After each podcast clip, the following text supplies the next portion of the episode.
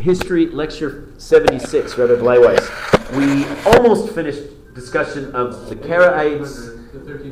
Okay, so that I was about right. They're in the thirteen hundreds. That time of the Rishonim is when Merchant of Venice would have taken place. Fine. The um, we talked about the Karaites and some of their. We, we, we pointed out in general when you reject Torah Shebaal Peh, the oral Torah, inevitably you're going to invent your own, and I argue wacky equivalent or, or, or substitute for the oral Torah that we saw was very relativistic, subjective. It's whatever you taught uh, could be subject to lots of interpretations. Um, the the Karaites, you should realize, were a major threat. Uh, among other reasons, like the Tzdukim, they presented an alternate Judaism. Remember, it's one of the first sects that Jews would know post-Talmudic Talmudic period. And for the Jews, if you were lazy or had a large Yitzhahara, you could potentially adopt this mode of living and still somehow feel like you were Jewish. You remember that the, I mean, we, we, we forget this as Jews from the liberal Western cultures have relative freedom. You don't have to be from. Don't get any ideas. I'm not suggesting that you uh, that you leave your you, you leave the yeshiva or throw off your kippah, chas v'shalom. But you, you we're all very very aware in the time that we're living in that all of this is an option. You can volu- you can be a voluntary Jew in, or you could you could opt out just as easily. Um, that's relatively unique in history. Most of the time, the Jews were stuck. It's not like the non-Jewish world was open to you. You could integrate, you could live outside the Jewish quarters. Most of the Jewish world, wherever they lived, were ghettoized. Now, often the ghetto was self-chosen. Jews didn't want to live with the goyim, but even if they wanted to, they couldn't. So that the fact that in organized Jewish life, you had an option now to live as a Karaite, with an, and, and remember the Muslims recognized Anan ben David, and they recognized his disciples, and thereby the community, that was something, that was an alternative. And so if you, let's say, had not only Yitzhahara, but let's say you had a, uh, an, a quarrel with the rabbinic establishment, you could say, oh yeah? Well, I'm just going to go and be a Karaite. So they were they were a major threat uh, to the Jews, among other reasons. Torah is an old. Torah is an obligation. It's a burden. It's it's uh, that and, and so um, if you had an easier substitute, many people would opt for it. And at one point, it appeared at least that the Karaites might rise up and swallow normative Judaism, as it were. Go ahead. Um, so, so yesterday we were talking about, like, on day seventy-five, we were talking about the Karaites and how he was arrested, and then he said that he was going to make his own religion. Right? When we our last talk, yeah, we talked about Anan went out. I mean, I simplified the story, but effectively he was dissatisfied with the Jews, and he eventually manipulated his way right, into into said, into his. And then it turned out it worked, so we actually did make a new religion. Right, but we still accept them as Jews, though. We don't accept the Christians as well, Jews. Well, because halachically, once a person is Jewish, he's Jewish. So a person can profess another set of beliefs, but technically and, and and genealogically, they're Jewish. The Christians, if they would had remained Jews like the early Christians were, well, then they would be Jewish too. But we know that the Christians from the time of Peter and Paul, they turned to the pagan world, and so the majority of the Christians in the world became non-Jews. The other Jew, the, the those who were Jewish lost their distinct identity. We can't identify them as such. So it's true there are probably lots of Jew, assimilated Jews or descendants of Jews out there who would never in a million years even know that they're Jewish, but they're lost. But the Karaites are not lost. They remained a distinguished, a, a distinct community, Ladoridoros, as Karaites, so we can assume that they are Jews, but as we said, in a very compromised position of being Suffolk Mamzer, according to many of the Ashkenazi poskim.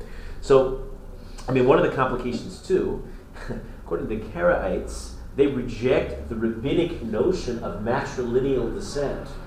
I don't know if you realize the ramifications of that. They, in other words, accept that anybody, I mean, and it's very relevant to determining are they Jewish or not, anybody who descends from their father, patrilineal descent, is considered, as far as they're concerned, Karaite. Um,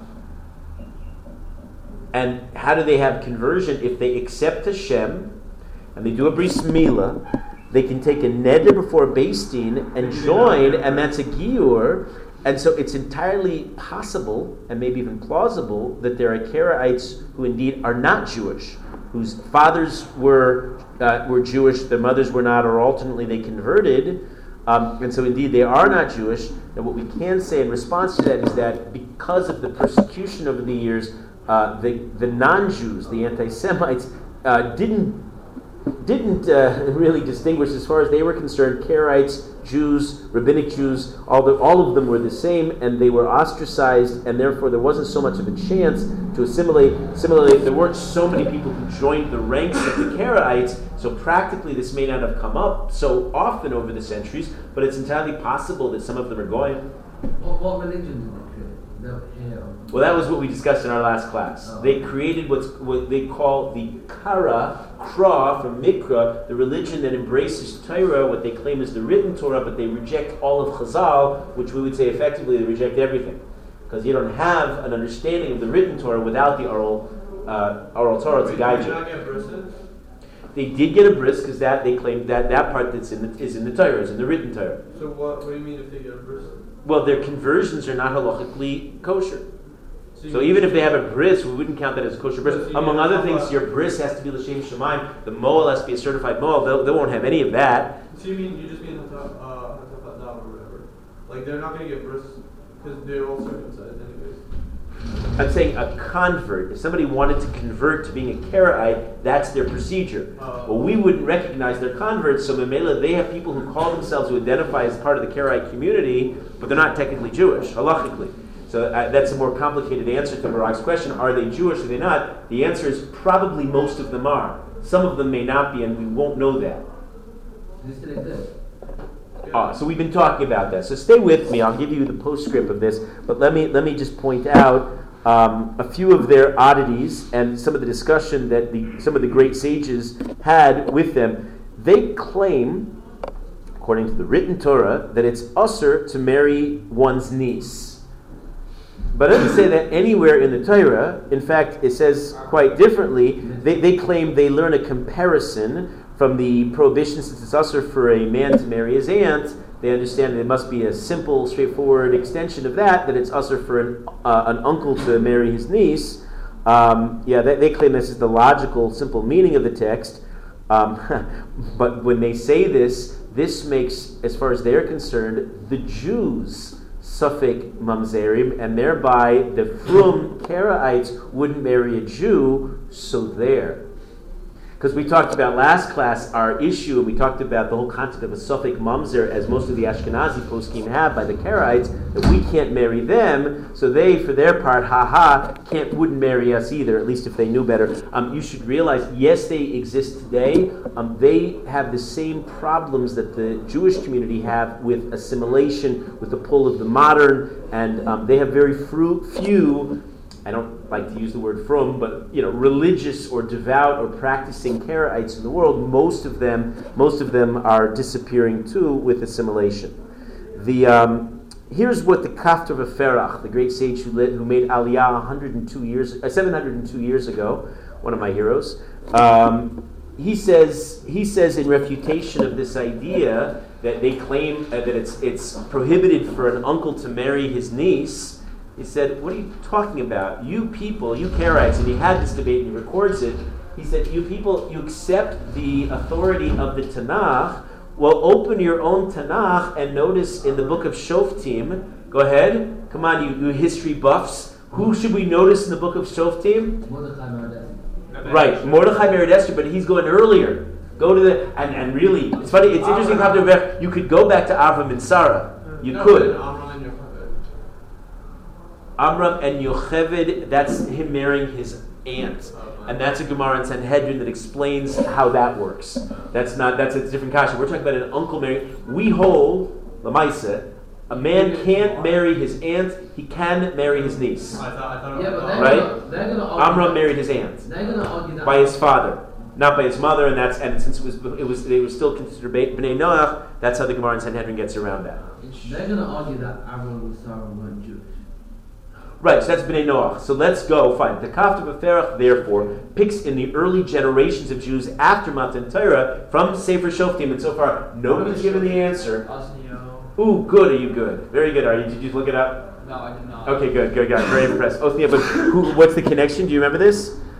Well, obviously, we'd be giving his niece. It's true. I, yeah, how did you remember that? Kalev and Othniel were brothers. Kalev gives, oh, yeah. gave his daughter Achsa, and I mentioned this when we learned it. Kalev gave his daughter Achsa to Othniel. It's a whole discussion yeah, in Sefer Yeshua and also in Sefer Shoftim yeah, at the very beginning. The halacha, right? right? He says they were the Gedolei Hador. Look at your Masorah sheets. Look about Kalev and Othniel. They were clearly leader, leading, leading lights of the Jewish people, meaning inherently by their own account. Actually, maybe they're not there. They, they, they, they, there's a question whether they belong. Uh, Othniel is there, I think. No? You'll look at the peak. Um, the, um, clearly, by, their, by the Karaites' own wisdom, it means that it's permitted for a man to marry his niece. He said, he said then the Kaftor VaFerach takes it. Go ahead. Uh, do, do do they see themselves as a uh, split-off group from the Jews, or do they? Have no, they consider themselves the normative Jews. Right. Okay. So they and they, they claim to follow the written the written shot of the text of the of not just the Torah but the Tanakh too. Right, right. But their history is that at one point the Jews became corrupt and then they fixed it because. No, no, like, that's more you're thinking of the Shomronim. No, I, I'm, I'm just curious, like what. Yeah, they the believe that the rabbinic. Yeah, no, they yeah no. I'm sorry, you're right. The Karaites think that the rabbinic Jews are off. And that there's nothing, they would say, Lav dafka, it's all rabbinic Judaism. Not necessarily so. We think you guys have an oral tradition that's made up, and we make up our own, and ours is better than yours. Okay. That's that's what they claim. And, and do they believe in this guy, uh, the guy who created the Karaite movement? Uh, yeah, Anan ben David, he's their, he's yeah. their mentor. Now, the Kaftor VaFerach continues, he says, if marrying one's niece is, pro- is prohibited, well then, they, you know, in theory, the if you want to take the Torah literally, he says you should marry your daughter. Because the Torah never prohibits explicitly marrying your own daughter. Okay, now Chazal learned from a Hekesh one can one can marry because from Basa Bas you can marry you can't marry your granddaughter. So clearly, as an exception, you can't marry your your your, your daughter's daughter. You certainly can't marry your daughter. But but but according to according to the Karaites, you shouldn't even be able to marry. You should be able to marry your daughter. Kaftor VaFerach says, therefore. By the way, there's another. There's uh, there's some other famous Jews who um, the uncle married the niece. I'm thinking of the Nitziv of Volozhin. The Nitziv of Volozhin married his sister's daughter, the sister, the wife of the uh, Aruch HaShulchan, famously. And there are others too. Anyway, the bottom line to this, the Kaftor VaFerach. Hold the thought for just a moment. He says. They have an arbitrary relativist system. The only reason that they learned some prohibition about marrying the niece is because they got it from the Kutim. They got it from the Shomronim. And the Shomronim got it from the Ishmaelim, the Arabs. Yeah, but that also causes problems sometimes, no? No, but I'm saying, he's saying they just, they were influenced by this and that. The other thing was arbitrary, it wasn't systematic. And it, he, he concludes, he says, Kol mi she'eno b'Torah she'ba'al peh. Anybody who's not in the oral system of Torah, Eino b'Torah shebichtav, is simultaneously not in the written system of Torah. He doesn't have any Torah. And as we, as as, as I tried to, I, um, as I tried to argue in our last class on the subject, um, it's a package deal. You cannot have the written without the oral. Jake, how can the Karaites say they can marry daughters? I mean, that's not. No, no, no, they don't. They don't say. They say you cannot marry your daughter. But the Kaftor VaFerach simply takes their own line of thinking and turns it against them. He said, in theory, you should be, you should say it's it's mutter from your line of thinking. Okay. Fine. There you go. I sure. I even I even I was looking to learn with her a little bit. Yeah. So that was okay, right? Even though it was a little weird in modern times. I just said that uh, I, the Netziv was also relatively modern, no, the end of the nineteenth like, century. Um, that's like. I was like a generation, a couple generations before Nachama Leibowitz. So, so, What's the so difference? I, okay, both those examples are just I know lots of people. I know a lot of first cousins who were married. Really? Yeah. You know? Uh, you all came, who came for, for Shabbos? One of our one of our hosts over Shabbos is married to his first cousin. Well, what was the name of that rabbi? It's not odd. It's normal and kosher. Rabbi, what was the name of the rabbi? It's so weird. It's like a recipe for a genetic disaster. No, they have the greatest kids. Great family. Rabbi, towards the beginning of the year, you told us uh, uh, uh, about Rabbi marrying his first cousin. He never looked at any women, and he accidentally saw her. Yeah. And it's just, and his uh, reason for it was because I never look at women, and I saw you accidentally. It must be a sign from Hashem that I that you're supposed to marry me. I don't know. If I don't remember the story. I told oh, you that. Yeah, I know. Yeah, yeah you, you did. Uh, Oh, actually, Rabbi Ben Shushan Horsha, that he always wore blinders on his on his face. And he married his first cousin. And because she, she brought him some yeah. she brought him some food. Oh yeah, yeah. he would and, he would yeah. always sit in his room and learn, and yeah. then his his first cousin would always drop up food outside the door and knock and walk away. One time I didn't tell the story, but Ben Shushan yeah, yeah, made yeah, it. Yeah, Fine, so I'm I'm innocent. okay, um, okay. The Kuzari, the Bala Kuzari also addresses the Karaites. He also says he also says the same thing without the oral. You can't understand the written. He says, he, and listen to the Kuzari. So he's typically eloquent on the subject. I wish, he writes, the Karaites could give me a satisfying answer to these questions. Let them explain where the tail of the sheep, which they say is prohibited, ends. In other words, they hold. They say, like we say, that it's prohibited, but without an oral tradition, you don't know where the tail ends. You need Chazal, you need the rabbis to teach you such a thing. Why, he continues, do they prohibit some acts on Shabbos, but then have no problem arbitrarily lifting a heavy book or a table or entertaining guests? What, the guest rests while the host works? He says, I'd like for the Karaites to answer these questions. They can't. But, but how can they have guests? Because I thought they believe that you have to stand still. With exactly, them. Meaning it's an it's an inconsistent, non-refined, non-developed, non-system. That's that's inevitably what what, what our, our sages have argued. Um, now they used to reject the term rabbi across the board. They would never use it because again they they hold the torch against rabbinic Judaism. Um, And when they started doing this, and, and indeed they don't use the term, eh, I know assimilated Karaites in the Bay Area, the San Francisco Bay Area, who refer to their leaders as the chazan, which is also deriving a rabbinic word. They just won't use the technical word rabbi. Um, because of that, pay attention to this, Jews will start to reintroduce the word rabbi. Remember, we don't really have legitimate rabbis insofar as we don't have smicha anymore. Remember this? We lost smicha, and we use the term, but now Jews, as a self-conscious anti-Karaite statement, they're saying, this is a rabbi. And we're going to find increasingly the term is used as a as a backlash against the Karaites, who you have to realize during this late period of the Geonim and throughout the Rishonim uh, are a real force to reckon with, and we're going to hear about them. They really they really threatened um, you know, to, to, to draw many Jews away from... Uh, Uh, from norm- normative Judaism. Now, probably they numbered, if not in the, if not in the millions, then at least in the hundreds of thousands. There may have been as many as forty percent of the world Jewish population. They had their own separate autonomous institutions. Many of them reached high positions of authority throughout the Muslim world. So they they, they were quite a big deal. I mean, maybe we don't know about that. We don't feel their presence today. Their golden age is usually... is usually understood between around between the year nine hundred and eleven hundred of the Common Era. That's when Karaites were really a force to reckon with. Um, Rav Achai Gaon writes eloquently against them. Uh, Rambam saw them as a serious threat. Uh, today, they exist. Their numbers are debated. They claim that it's up to fifty thousand. Probably there are a lot fewer. It's impossible to know since demographics aren't clear. Uh, the Nazis didn't care. The Nazis killed anybody with one Jewish uh, grandparent, so certainly Karaites, as far as the Nazis were concerned, were Jews. Um, but they, they're around. They you can find um, traces of them. There was until the until very recently a large group in Cairo, in Egypt, uh, also in the former Soviet Union. Uh, there remain people of Karaite descent. Uh, as I mentioned, I knew I knew these Jews in the San Francisco Bay Area who were indistinguishable from Reform Jews, meaning they were also assimilated, you know, good old American kids. You, you would never know the difference, except their heritage is Karaite. They're the Karaites. Is there a, uh, are there like Karaite magazines and like Karaites? Uh, it's they're not that prominent and organized. It, it, and, they're not organized? It, they are. They're not that organized. Meaning, to have a magazine requires a readership base. Well, I was thinking there is something. That would be the best way for them to take. Uh, to they're take more of they're more of a museum piece and artifact. And I mentioned you can go in the old city, and you can go to the, you can go to the museum in the old city, uh, which is above the bagel shop, so and across from Tiveria, Israel, the the the Hasidic the, the Hasidic shul.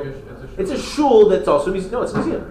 definitely you can go there as a tour, and they have glass case exhibits. No, yeah, but like in addition to being a shul, it's also it's the it's their ancient shul in Yerushalayim that they also use. They, it doubles as a museum.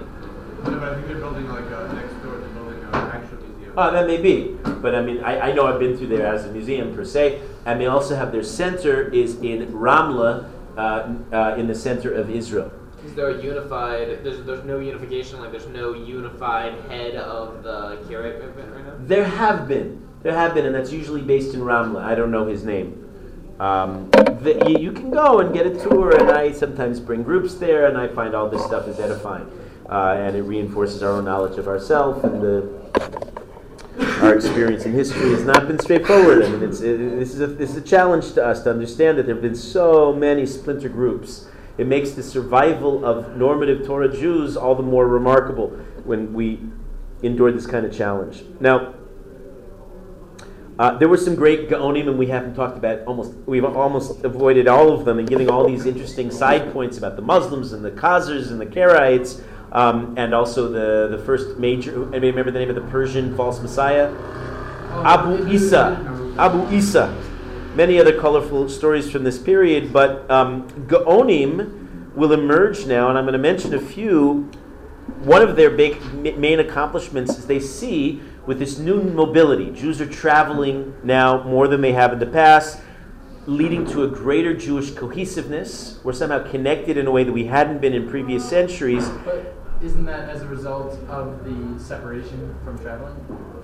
Like, like it was cohesiveness that only, it, like... Like the cohesiveness, which is a plus, only made up for the subtraction of cohesiveness. Right, it's true, but, but but in other words, we were disunified previously anyway. Now that they're traveling, they're a little bit more tied together, and they're increasingly aware of widespread Jewish ignorance, um, and especially in matters of halacha. People don't know. Maybe they have copies of the Talmud. You remember? You remember one of the Gaonim, Rav Netzer, and I went to Spain and wrote a whole Talmud from memory. Yeah, that's pretty good. Anybody can do that here? Anybody working on it? The um, the uh, good trick if you can figure it out. The uh, right, but a lot of people don't know how to apply the Talmud to daily life, which is, of course, if Torah is not a living Torah, then we then, then there's something uh, disastrous, disastrously wrong. Um, especially people who can't learn or don't know enough to send shilas to the center in Bavel. Um, so here are three major phenomena that take place. Uh, when exactly is a bit of a question. We, the, the dates are fuzzier in this period, Ilan, but uh, but around the eighth century, that means in the seven hundreds, we find Rav Achai Gaon, which is often confused with Rav, with Rav Achai Gaon, one of the last of the Gaonim. Don't do that. Two different people, two different periods. The eighth century, one of the early Gaonim is Rav Achai Gaon, who authored the first post-Talmudic history, called the Sheiltos of Rav, Hai, of Rav Achai Gaon, appropriately enough, uh, which is also doubles as the first practical halachic manual ever. I mean, unless you call the Talmud a halachic manual, but it's kind of hard to posit for the pages of, of Shas, and the Sheiltos is a halachic companion as much as it is a story of Klal Yisrael. Now, it's interesting. Rav Achai technically never reached the position of Gaon, which was the Rosh Hashiva in Sura and Pumbedita, not for lack of trying. He was passed over by others, even though he was the Gadol Hador. I don't know if this story sounds familiar to you, but this is not the only time that we find the most impressive luminary of a generation who somehow they picked the other guy. The Rambam. Or, well, yeah, he was definitely, that's a good example of somebody not not fully recognized even while he was alive as being a Gadol. For sure, but there are many other positions, people who, yeah, right. The logical person for the job is this. Let's let's ins- instead we'll install uh, sh- Shmulik like, like in the position. In, uh, when there was the big uh, coup with the, oh. with the Rabbi Gamliel, right? With, uh, oh, right, Rabbi Gamliel. They had they had the young Rabbi Elazar ben Azariah. Good example. When was there a case of Rabbi Shmuel person taking in the guy was there? Oh, that's interesting. The the, the Reish Galusa they gave they gave uh, they gave. Also Levi Levi was there, right? Right. So they're, they're good, good, good. You're all. It's very good. Uh, right. Okay. So this was the, that was the story of his life. He um Wait, so he was. The second one? Uh, it was Rav, Levi, then Shmuel, but and then Sheila was, was the Reish Galusa, but they gave him no, no, no, preference. No, when you said when you said who else? Was oh, who else did I have in mind? Where, where how about Doeg? I mean, Doeg felt that he was worthy. Yeravam felt that he was worthy. He was passed over, but those were they were mistaken. David was truly the gadol then. Uh, no, there are other times. I don't know. I, I didn't have anything in mind, but I'm sure there are lots we could brainstorm. Okay. In any case. Um, In about the year seven fifty-two, he left Bavel for Tiveria, and there he stayed until he died. Tiveria, we're going to hear increasingly, you know, that was the place. If you couldn't be in Bavel, you go, you went to Tiveria. Um, now, the Sheiltos is divided by Parsha. It's still a work that's learned in yeshivas. The idea was to encourage every Jew, even a layperson without much background, to study and learn. You could learn Parsha, you could learn history, you could learn learn, learn halacha, practical halacha. Uh, it's agadic. There's a lot of lot of stories. Um, it's very clear. The Sefer Kabbalah, one of our history books from this period, the Ravid Sefer Kabbalah says, to this day, not a single error has been discovered in it. That's pretty good praise. You kind of want somebody to say that about your book. Um, one example is uh, something that I mentioned recently that we learned from the Sheiltos. It was in the Sheiltos that I found the Chiddush that Bnei Noach indeed are still, since Matan Torah, obligated in Pruvu. Remember I mentioned this one recently? Yeah, yeah. That, uh, um, which seems to run counter to the um, to the Gemara in Sanhedrin, but it's the Nitziv. The Netziv writes one of the definitive Perushim on the Sheiltos, what's called Ha'emek She'elah. Great classic work by the of the Netziv on the Sheiltot, making the Sheiltot, sort of rediscovering the Sheiltot in the nineteenth century for a lot of uh, a lot of Talmidei Chachamim, and there he reconciles the different sources and said it's not a contradiction. Gemara in Sanhedrin is talking about this, and the Sheiltos is talking about something else. Uh, that's the first work from this period that I wanted to talk about. Um, there's another figure who leads uh, who from the center of Sura named Rav Yehudai Gaon. Notice the style of names. Achai, Yehudai, Yehudai Gaon. Right? So uh, so he leaves he leads Sura between seven fifty-seven and seven sixty-one. Um, and this is his this is his claim to fame. He understood that the Bavli should be between the Bavli and the, and the Yerushalmi should be the more dominant of the works studied. So maybe the fact that we have that today is partly due to his tradition. Um, and when he says this, they're Jews from Eretz Yisrael who are not happy. And they say, no, the Yerushalmi is better. It becomes a turf battle, right? Bavli versus Yerushalmi. Uh, the Bavli wins, clearly in our tradition. He is blind. He's called Or HaOlam, the light of the world, which is typically euphemistic. Um, that's, that's often how we refer, we refer to the blind people as Sagi Nahor, getting enough light. Um, He taught, and his Talmidim collected his teachings in a book called Halachos Psukos, Paskind Halachas, which is the first post-Talmudic work of short Piskei Halacha, making it even easier to know, bottom line, Rabbi, what do I do? In other words, from this generation in, this, in the eighth century, it's this generation's equivalent of the Kitzur Shulchan Aruch. Right, it's an abbreviated. There's no Shulchan Aruch yet, but it's an abbreviated version, the first of its kind, um, to uh, to give people the practical halacha. It's it's pro is it's, it's simultaneously its con. You know what's good about it is simultaneously its deficiency. It's just the bottom line. If you look in the Halachos Psukos, you'll look in vain to find any background information, machlokis, the development of halacha. He just tells you this is way I paskin. But since, as halachic students, we care about, well, tell me the pasuk and give me the svara, and is it a tana, is it an amora, what's the machlokas, who says what? And without that, we're not so clear that that's the way the halacha should follow. But it's a precedent, the halachos psukos, and it'll be an influence on future works of halacha as well. Now, it's the next, the last book I want to talk about is the Halachos Gedolos. Um, and some say it was also written by Rav Yehudai Gaon, the same figure who wrote the Halachos Psukos. Um, the author is referred to as the Bahag, the Baal Halachos Gedolos, a very famous work. Is he the one that said, um, that Ben Bagbag, that said, um, that's Ben Bagbag. The Bahag is a Gaon. Oh, he's the one that said that it's not, uh, that it's um, not a mitzvah to believe in God. Right? No. Or no, that's um, not a mitzvah to actively circumcise. It's the first. There are contrary opinions. There are contrary opinions about the mitzvahs. Between the Rambam, the Rambam and the Bahad. That would make sense. I, you have to look inside. I, I want to on such a thing. I want to make sure you say say it clearly. But this is the first, the six hundred thirteen. This is the first time we have the six hundred thirteen mitzvahs enumerated. I'll explain what that means in a moment. Um, it's one of the first post-Talmudic codes of halacha. Um, and among its achievements is to enumerate the mitzvahs. It's not the, it's not the only thing going on in the Bahag, in, in, in the Halachos Gedolos, um, but it's certainly the first famous enumeration of the mitzvahs. And, oh, there you go, Sefer Mitzvos, right? So hold it up for a second as a display. That's the Rambam's equivalent, and the Rambam disagrees often with the with the Bahag. It's the Chofetz Chaim. This is the It's the Chofetz Chaim's edition of the book of the mitzvahs, of the Sefer Mitzvos. Um, you realize that we have a tradition from Chazal that there are six hundred thirteen mitzvahs, Tariag mitzvahs, in Lav and Garti, Garti, Tariag, Tariag mitzvahs, Shemarti, uh, Rashi brings that, and we have the tradition, but nowhere in Shas or Medrash or any, any area of Talmudic literature do we find the enumeration of the six hundred thirteen, so this is the first attempt to actually try to find and count what are the actual two hundred forty-eight Lavim and the rest, the rest uh, Asim, what, what are the actual mitzvahs? As we said, it's subject to debate. The Rambam's version is certainly famous, and some would say dis- decisive, but even the Rambam's version is debated by later poskim. Um,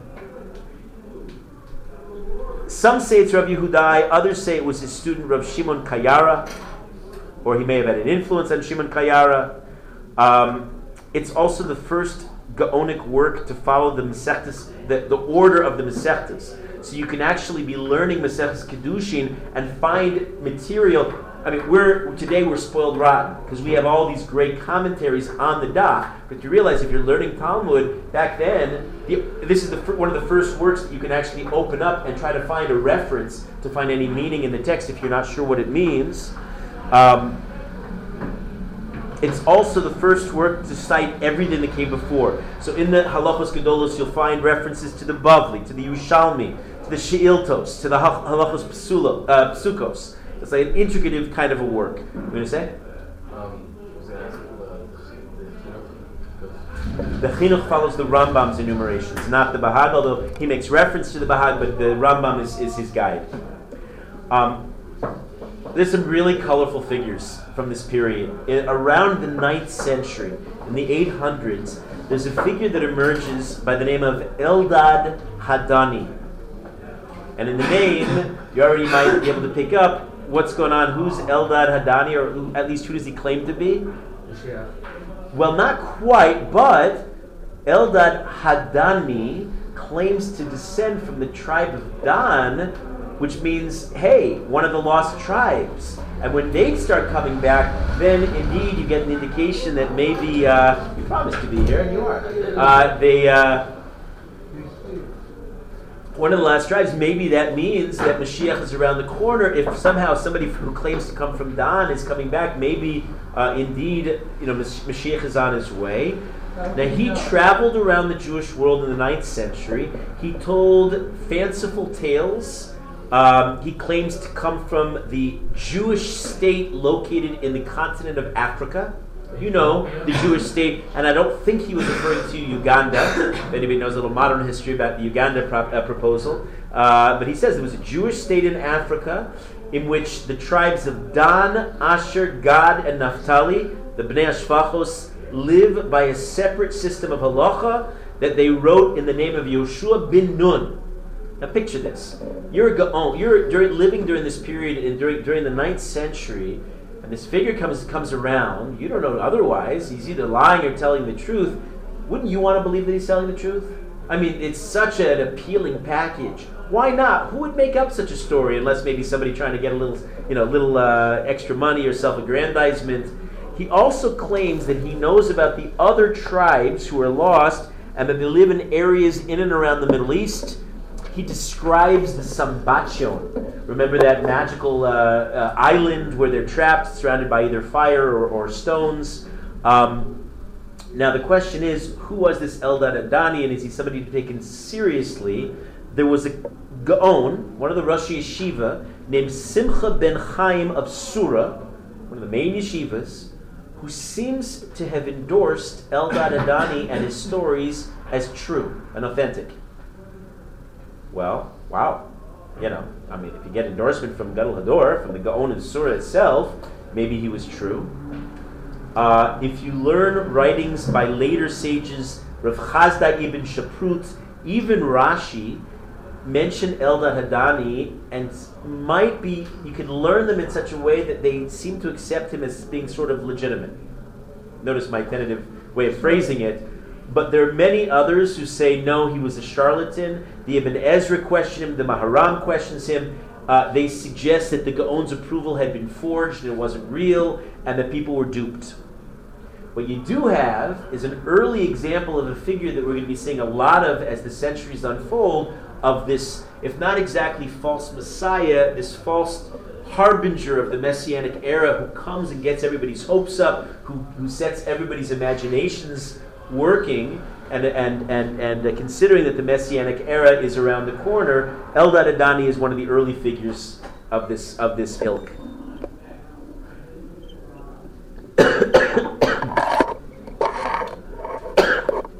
A few more Gaonim. Rav Amram Gaon, also from the ninth century, we have we have his uh, approximate death date is around eight seventy-five. Was also the Gaon in Sura, and he's very famous because he wrote the first Sidur. It's the first complete Sidur, which reflects the Yeridos Hadoros, the continuing decline of the Jews. What was previously obvious and basic, you need a Sidur to daven. It used, it used to be, this was Aleph based. Of course, every child in school knows all of davening by heart. Um, but now it was not so obvious, and in fact, the Jews of Spain sent to Bavel with a specific shaila saying, we don't know how to daven anymore, what should we do? And he responded in a lengthy tshuva. That's what it was effectively. It was a letter in response, and that letter would take would eventually be accepted as the first complete Sidur by Rav Amram Gaon. Didn't Rav Sadia also write a Sidur? Yes, but this is the first. The, um, we also know the confusion is compounded because at this time in history, there are many oral traditions leading to many alternate nuschaos, formulas of how to daven. And it's sometime probably around this period, almost certainly around this period, that Ashkenaz and Sfarad, Sfardi, Edom and Mizrach, will, will diverge one from the other. So to clarify that, Rav Amram Gaon writes this tshuva. Uh, It's the basis of both Sephardi and Ashkenazi tefillah, meaning everything is set down in there. What's interestingly, what's interesting about it is that even though he wrote it for Spanish Jewry, you can find elements of Ashkenazi nusach more distinctly than the Sephardi nusach, meaning it's more, it's clearly more influential on the development of later Ashkenazi than than uh, Sephardi Yidden Mizrach davening, even though it certainly influences both. That's Rav Amram Gaon. We find in the same period, the late ninth century, the late eight hundreds, Rav Netronai ben Hilai Gaon, who was the head of Sura as well. Many of them led Sura. Sura is obviously a very prominent place. He wrote a lot of tshuvas. Uh, he also wrote tshuvas to Spanish, the Spanish Jewish community. It's Rav Netronai. Here are some of his claims to fame. He is the first to list, you know, we, the Gemara says that all of us should be saying one hundred brachos every day. That's why on Shabbos we have lots of nash. So because we, we have fewer brachos we're saying formally, so we try to supplement. So he actually lists the hundred brachos that a Jew should be saying every day, based on the Gemara and Menachos. Does that include bracha Rishon and Achronim? Like, does that, does, for example, Sha'ako and... I don't know. You'd have to look it up. Go go reference Rav Netronai ben Hilai Gaon and see see how he counts the the hundred. I don't I don't have that in my mind. Um, he also has an interesting tshuva about Karaites. He writes that um, they, if if Karaite is sincerely repentant, they don't need to convert. There's a Havamina, maybe because they broke off from normative Judaism, they need a formal conversion to come back. He says, no, no, no, they're Jews. They don't need to convert. Um, they should, in fact, if they really are, they're really Bali Tshuva, they should be encouraged to return. Uh, and then a shaila comes up. What about a Karaite who wants to make Tshuva and wants to join the rabbinic community again? Um, but the only thing he does that's a little bit odd is on Pesach, they notice this one Karaite would only say the psukim from the Haggadah, but not the rest, because the rest was rabbinic in its tradition. And Rav Netronai Paskind, he says, the man is a kofar, he's a heretic, put him in cherem, excommunicate him. and and, and uh, I mean, it, conversion is not necessary, but he's not going to be integrated in uh, into the Jewish people, in, in, into a normative rabbinic tradition. Is that? Um. Okay. Um, we find Rav Tzemach ben Poltoi Gaon leading Pumbedita between the years eight seventy-two and eight ninety. I'm just giving you highlights. There are many more figures from this period, but these are these are names to, that stand out. Um, he, he writes a tshuva that becomes the first dictionary of Aramaic. His tshuva, Rav Tzemach ben Poltoi, is called the Aruch. And to make things exciting, there are two Aruchs. This is the first. Just because Jewish history should never be too overly easy. You know, just, yeah, chas v'shalom. So this Aruch, why was there a need for a dictionary? At this point in time, what it reflects is a new cultural reality. The Jews around the world mostly spoke Hebrew. The language that they were No, Hebrew's long dormant. What are they speaking? What's the lingua franco now? Yiddish. Not Yiddish. Yiddish not born yet. Latin. Not Latin, oh, certainly uh, not. Ladino. Not Ladino, no way. Not not not English. Not for many centuries now. Arabic. Arabic. The Muslim world is dominant. Most Jews around the Mediterranean basin where they're based are speaking Arabic. And so increasingly they're not conversant in Aramaic, and our major texts, of course, are in Aramaic. I thought Arabic and Aramaic are They are, but different enough that you need a dictionary. So he writes the first dictionary. It's Aramaic, Arabic dictionary. So interesting. The Jews needed the Aramaic, Arabic dictionary at this time in history.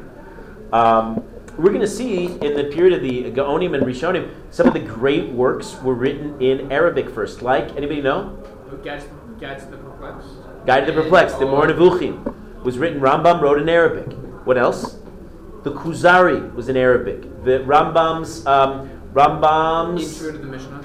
Intro to the Mishnah. Perush Mishnayos, right? Um, right, and and many many is treatises of uh, logic. And right, right, right, right, right. Many other works are written in Arabic. That's reflected here. Um, but this Aruch is a very is an abridged version. It's a forerunner of a, of Rashi, for example, often refers to the Aruch when he gives you words, translating words from the Talmud. But he's referring to the later, more elaborate, more impressive Aruch. That comes out in the eleventh century. That's it. Uh, do we have this? Yeah. Yeah, yeah, yeah. This is again. So that's the ninth century. The later one comes out in the eleventh century. Um, meanwhile, Sura and Pumbedita are the major yeshivas. When Rav Amram, the author of the first Sidur, dies, for reasons that we don't really know, Pumbedita moves to Baghdad, where there are more Jews. And shortly after that, Sura moves to Baghdad, where there are more Jews. They keep the name.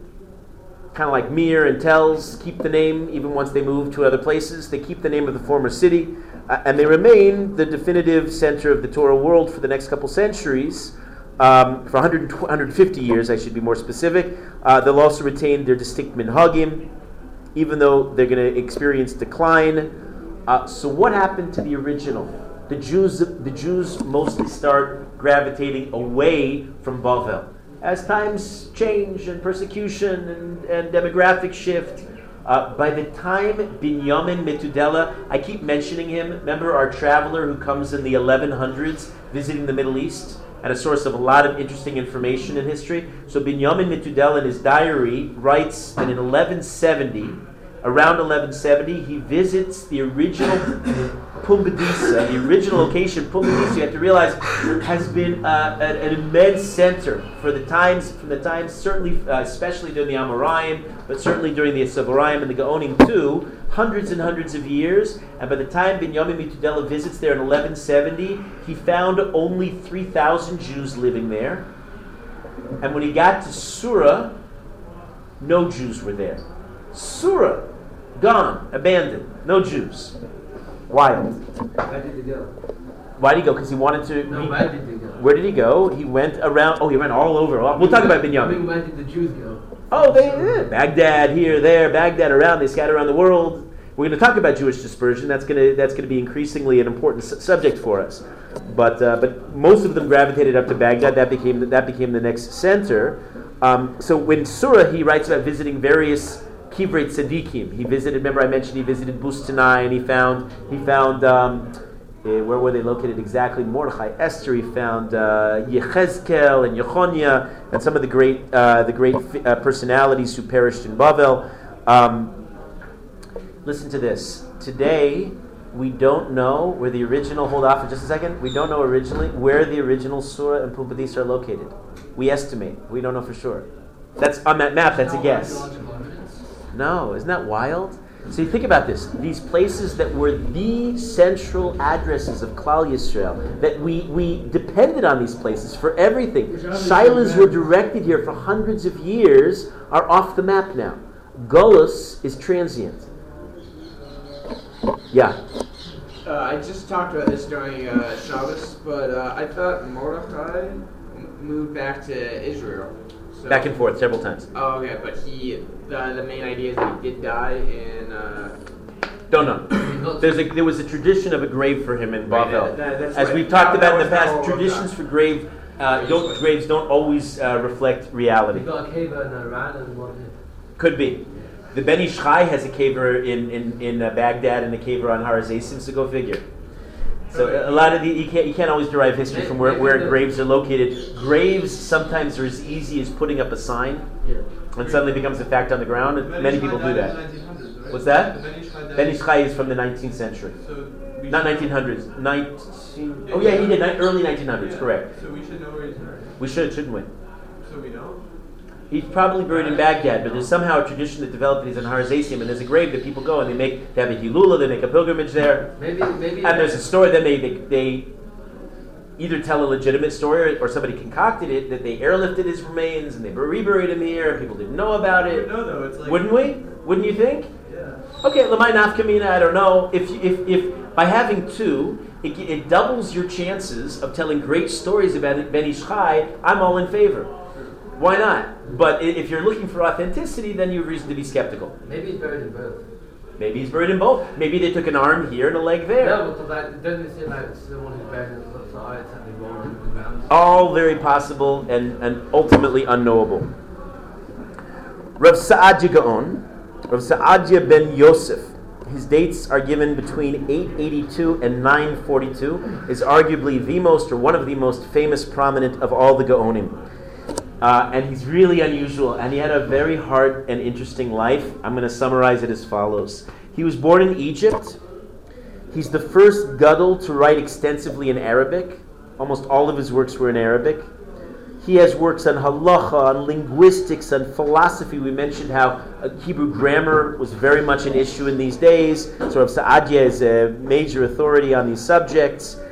He translates almost the entire, not the entire, but almost the entire Tanakh into Arabic.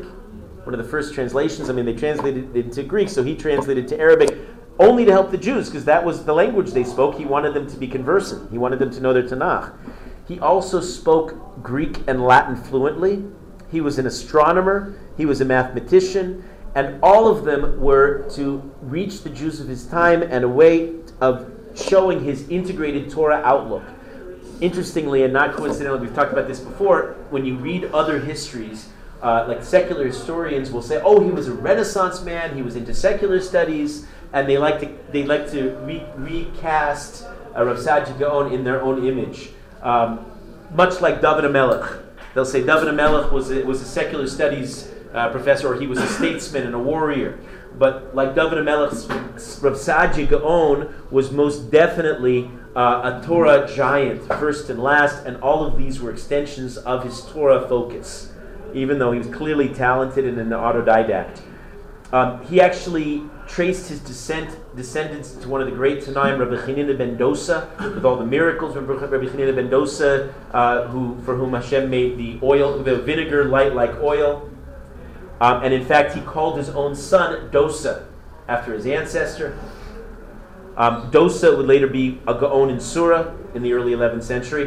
When um, he was very young, Rav Sa'adja left Egypt and he left to go study in Tiveria. When he was twenty, he published his book called Sefer HaEgron, which is a, a, a, was and remains a masterpiece on Hebrew grammar, at twenty. Anybody twenty years old here by chance? Have you yet published your? Anyway, at twenty, Rav Sadia published his. When he was twenty-three, he wrote a, he published a polemic, which means a, an anti, uh, a, a diatribe, a, a work against the Karaites, Anan ben David, and all the followers. Um, he actually was very, very, he was a powerhouse, a charismatic figure. He was successful in persuading many Karaites to return to uh, the rabbinic fold, to rabbinic Judaism. Uh, and he was zealous, uncompromising. He pursued the Karaites. If they didn't come around, he wanted them to, to, to be intimidated. And they were by him. Uh, when anybody was even remotely uh, you know, uh, interested in coming back, he was very makil. He said, come back. He accepted them without any penalty. You want to make you want to make tshuva, by all means. His work was called, a great name, it's called Kala Anan Vehalach, which is a pun. It's a play on words based on a pasuk in Eov. But if you hear the words Kala al Anan Vehalach, based on the pasuk, it really means um, Anan, the light one, uh, went light and then disappeared, as he hoped would happen to the Karaites, that they would walk in the walk, uh, walk off in the distance and disappear to the horizon. Didn't quite work out that way, um, and it refutes Karaism decisively. And the Karaites aren't happy. And one day they break into his house, and they gather his writings and they burn them.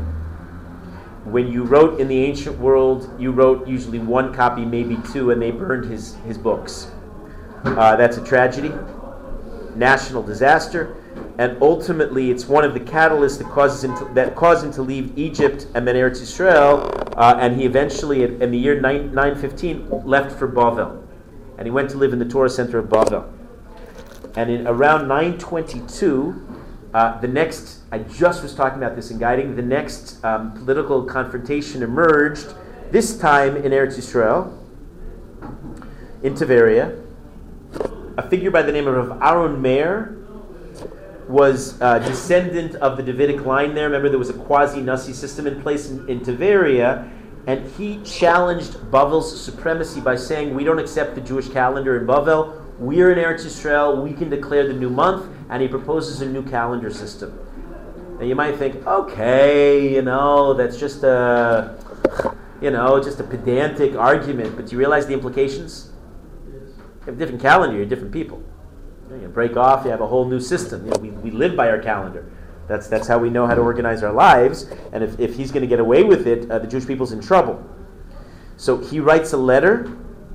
He sends it all around the Jewish world, all throughout the Mediterranean. You know what I mean when I keep saying the Mediterranean basin? Yeah. North Africa, South Europe, the Middle East, you know, where all the Jews are located. And the letter circulates with his new idea and his new calendar. And he says, Rosh Hashanah, this coming year, is falling on the following date. And it was at odds with Bavel. So now you had to pledge allegiance. Who are you going to lie with? You're going to lie with this Rav Aaron Meir. You're going to lie with Bavel. And Bavel is the seat of the Messiah. That's where everything is uh, still authoritative. So he writes this. And Rav Sadia writes the response.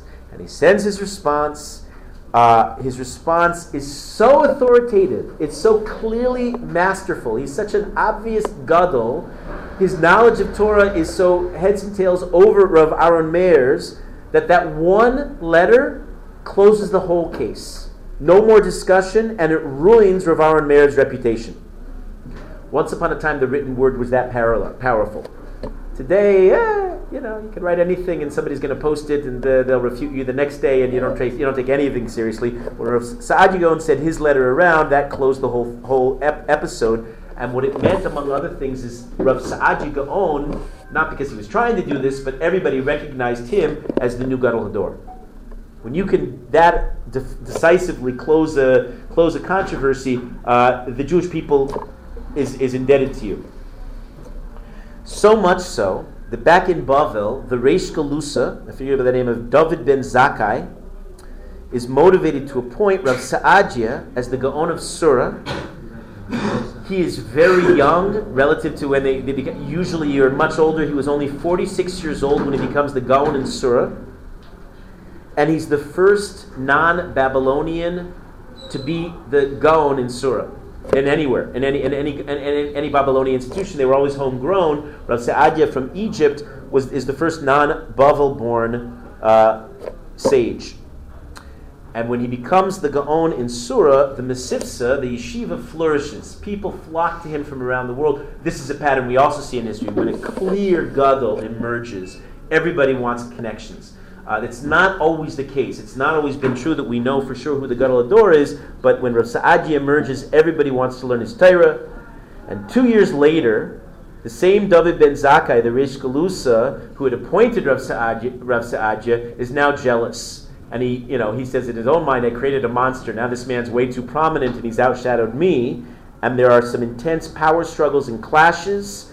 Uh, David ben Zakkai, the Reish Galusa, gets the Caliph, the Muslim Caliph, involved and succeeds in removing Rav Saadia from the position of Gaon. Rav Saadia puts Zakkai in Cherem. Not a pretty, not a pretty uh, series of events. And the community of Bavel is split in a power struggle. It further uh, spells the decline of Bavel. Not a, not a good time for the Babylonian community. Eventually, Rav Saadia has to go into hiding. His, in, his life is endangered. Um, I don't know if you know, you know, like you picture sometimes our ancient sages as leaving these kind of gilded lives, writing their books in ivory towers and so on. Uh, they didn't have it so easy. And I'm even summarizing and simplifying. He was he was li- living underground. Now, many say that was a blessing in disguise. Some they say that many of his great works were produced during this period. He has twenty-four works that we have that he produced. Many were lost, but some of them we have till today. I'll mention what they are. Um, twelve years of fighting pass, and finally, after twelve years, Rav Saadia and David ben Zakkai reconcile.